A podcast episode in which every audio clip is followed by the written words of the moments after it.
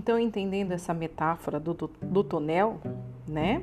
E entendendo o que é zona de conforto e as consequências dela na vida das pessoas, mas sobretudo na sua vida, posso então lhe fazer o meu seguinte convite: haja, vamos, deixe o tonel, venha para cá e se afaste dessa terrível zona de conforto.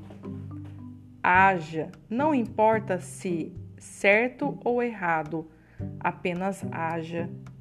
E depois se aplique para agir cada dia, vez mais, acertamente.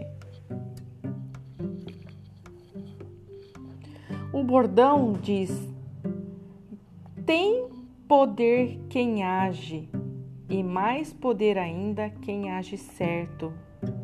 Então você vai memorizar essa palavra na tua vida. Tem poder quem age, e mais poder ainda quem age certo.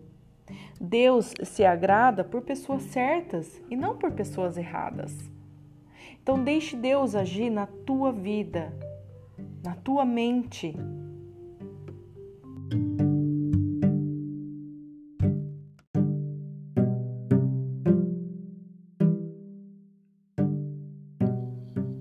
A única coisa que pode tirar alguém da zona de conforto é a ação direcionada direcionada para suas metas, seus objetivos e os seus desejos. No entanto, veja bem, para tirar da zona de conforto não precisa ser melhor ação, não precisa ser a ação mais acertada, nem a mais eficaz a ser posta em prática.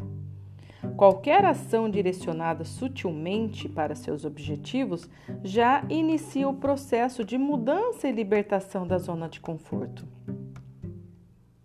Existe, porém, algo, uma força que sustenta a, e mantém as pessoas aprisionadas na zona de conforto. E nosso foco agora é identificar, qualificar e em seguida destruir. E quando isso acontecer, você vai se encontrar sobrevoando e pronto para aterrizar nos seus objetivos mais importantes milhas e milhas distantes daquilo que antes você chamava de zona de conforto. Vamos a essa força.